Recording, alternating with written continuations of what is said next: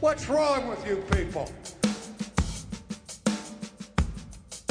Welcome to Not Another Baptist Podcast. And if you are looking for trustworthy Christian higher education that equips you to think biblically, reason truthfully, and share God's Word effectively, Texas Baptist College is the place for you.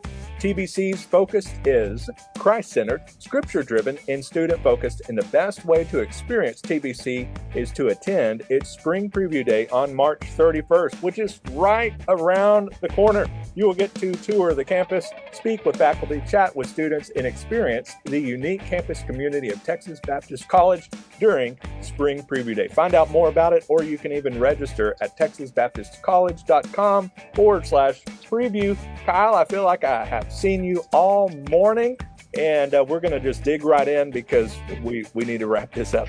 Uh, so, we are back to our series on why churches die, this time with part five. We had four parts. And then last week, of course, we talked about raising the level of discipleship in a decline church. What am I talking about? 10 minutes ago, we talked about that because we recorded this all in the same day. Uh, but today, we're kind of back to the series at hand Why Churches Die, Part 5. And this is the reason they're content doing church instead of being the church. Now, this has become kind of cliche. You know, don't go to church, you are the church, you know, all of that kind of stuff. But but this is a, a common denominator in a lot of churches that are struggling and dying, declining, all of that is is they're just fine with just doing church, going through the motions, instead of being the church and, and living as the church. And, and so let's talk uh, about that, Mr. Bierman. Sorry, sorry, sorry, sorry, sorry, Doctor. Kyle Bierman. This yeah. is not a listicle. We'll put the article in there. This is one that you need to read and kind of take some time with. But let's talk about what does it mean to just do church instead of being the church. Yeah, and, and this article is written by uh, Jimbo Stewart, one of the members of the of the replant team. I think it's an important caveat, and you touched on this. Um, you can go to church without being the church, but you cannot effectively be the church unless you are going to church on a regular basis.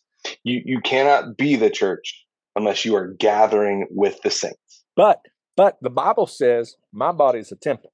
So I am a church. Might be a mega church, but I am a church. No. Yes, but the Bible also says don't forsake the assembling of yourselves together. Ooh, good job, Kyle. I'm proud okay, of you. Thank you. I, I know a couple of verses by heart. And so look, I remember I did a presentation on this and, and to kind of walk through these reasons die uh, churches die, and this was one. And and somebody asked me at the end, they said, "Flesh that out. What does it mean?" They go to church, but they're not being the church. You can show up week after week after week and just go through the motions of doing church. Right? I showed up.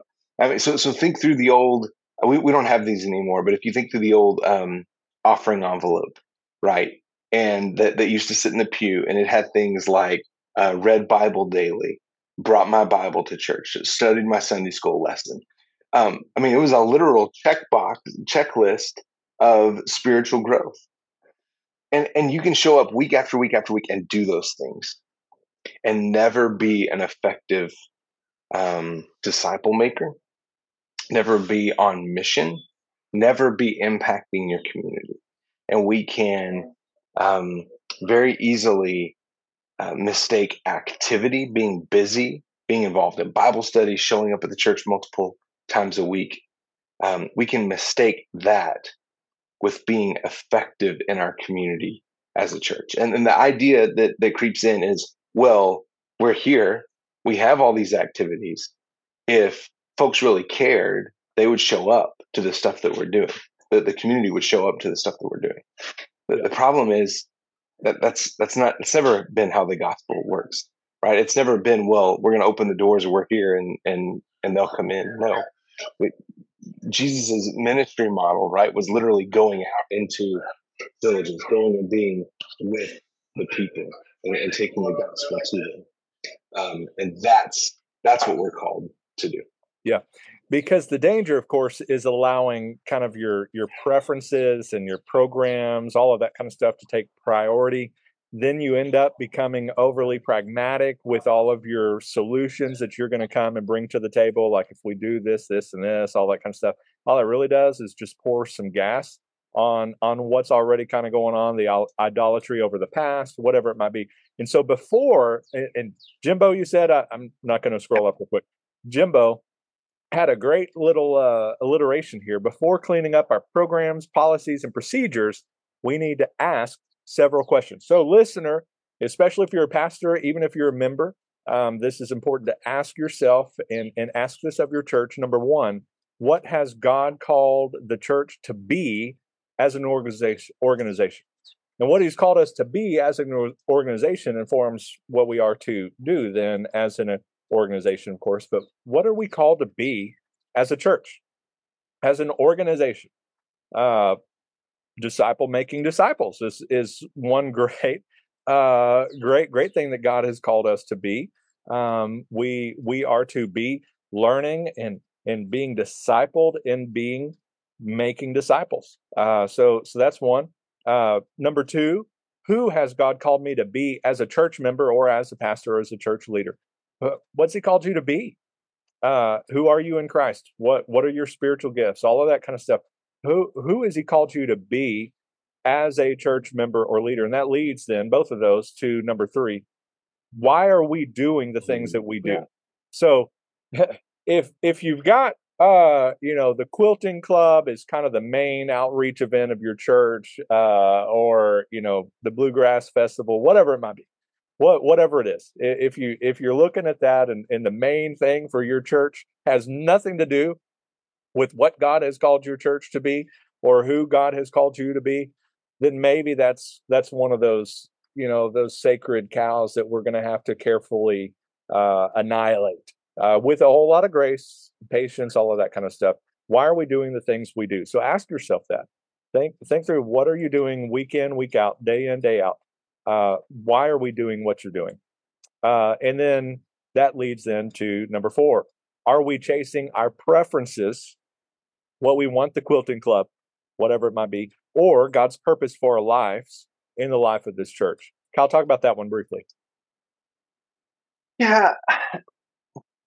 Oftentimes, dying and declining churches have created an environment that's very comfortable for the folks who are there, but it's very foreign to anyone that is outside of their church, right? And so, when, and, and I mean, you know, we, we talk about open and closed groups and, and Sunday school and all that. But sometimes what happens is you create a closed church culture so that anyone who comes in from the outside is immediately uh, marked as an outsider, but then they, they, there's no place for them to fit in. And it's, it's so tailored to the folks who are a part of there. And, and this is our natural tendency, right? We, we want to create spaces that are comfortable for us. We want to have music that we enjoy. But if if that's just to um, appease the preferences of the people who are already in the pews, you're not going to be effective in reaching those outside. Um, and, and, this goes beyond, you know, I think we're, we're on the same page. Changing the style of your music is not a silver bullet that's going to uh, reach folks. I mean, we've, we've seen folks, seen churches thriving that, that use piano and organ. We've seen churches thriving that use rock bands and everything in between. Um, that that's not the silver bullet. But are is your worship vibrant? Is it open to outsiders? Um, you know, same thing. Pews, chairs, all these things. That none of them is ultimate. But the question is, are we creating an environment that's inviting or that's that's cold and distant to someone who walks in our our building for the first time? Yeah. Finally, number five, are we actively and sacrificially on mission? or are we in maintenance mode? Yeah, yeah, yeah. It's it's easy, and and that's one of those that sometimes like because of pragmatics when that starts getting into you know kind of first place and saying we've got to do this because of blank blank and blank it's going to be easy to get into maintenance mode. But as we explore our answers to these questions, we find the foundation for our answers in the identity of who God has called us to be and discover what He's called us to do. So remember, as you're listening to this, you're the bride of Christ, right? You're more than conquerors You're called to be salt and light. You're adopted, redeemed, and you're ambassadors of Christ, ministers of reconciliation. Let that then inform how we do church, how we do life by being the church, living in light of what we are called to do. So, Kyle, send us out. Hey, thanks for listening. Uh, be encouraged because even in the most, um, you know, if, if your church is content just doing church, not being the church, it doesn't always have to be that way. Um, God can do a work in there, um, and so don't don't lose heart. Uh, and until next time, may your coffee be as bold as night and as no as dark as night and as bold as the gospel you did there. Well done. Oh God.